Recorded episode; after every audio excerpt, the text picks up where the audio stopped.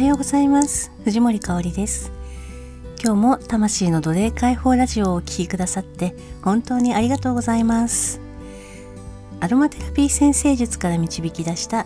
今日の天と地とあなたをつなげる香りのメッセージをお届けします。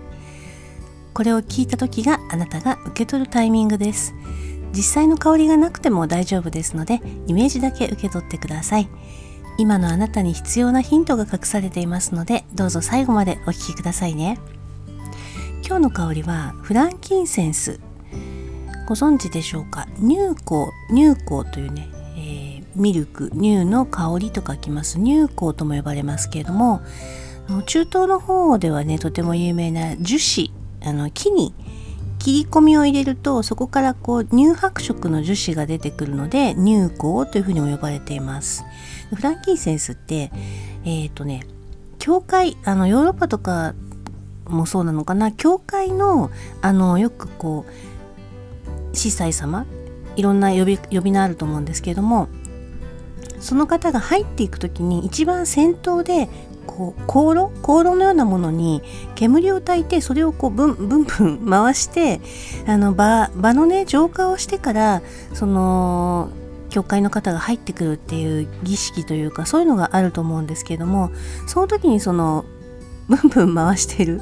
ブンブンっていうと言い方変なのかもしれないけど炊いてる香りがねフランキンセンスというふうに言われています、まあ、とてもねあのー教会とは縁の深い香りっていうんですかね。あのイエス・キリストのね誕生日に贈られたものとしても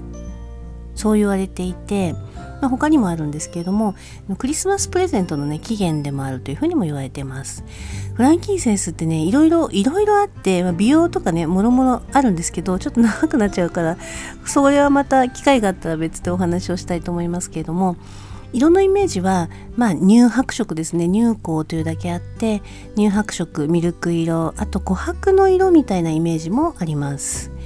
そしてフランキンセンスは道を作る香りなんですね。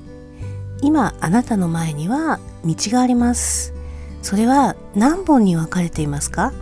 そしてどんな道でしょうか？そしてどの道を進みますか？その道は心地よさそうでしょうか？せっかくだったらねこう美しくて心地よいこうご機嫌に進める道を歩きたいですよね。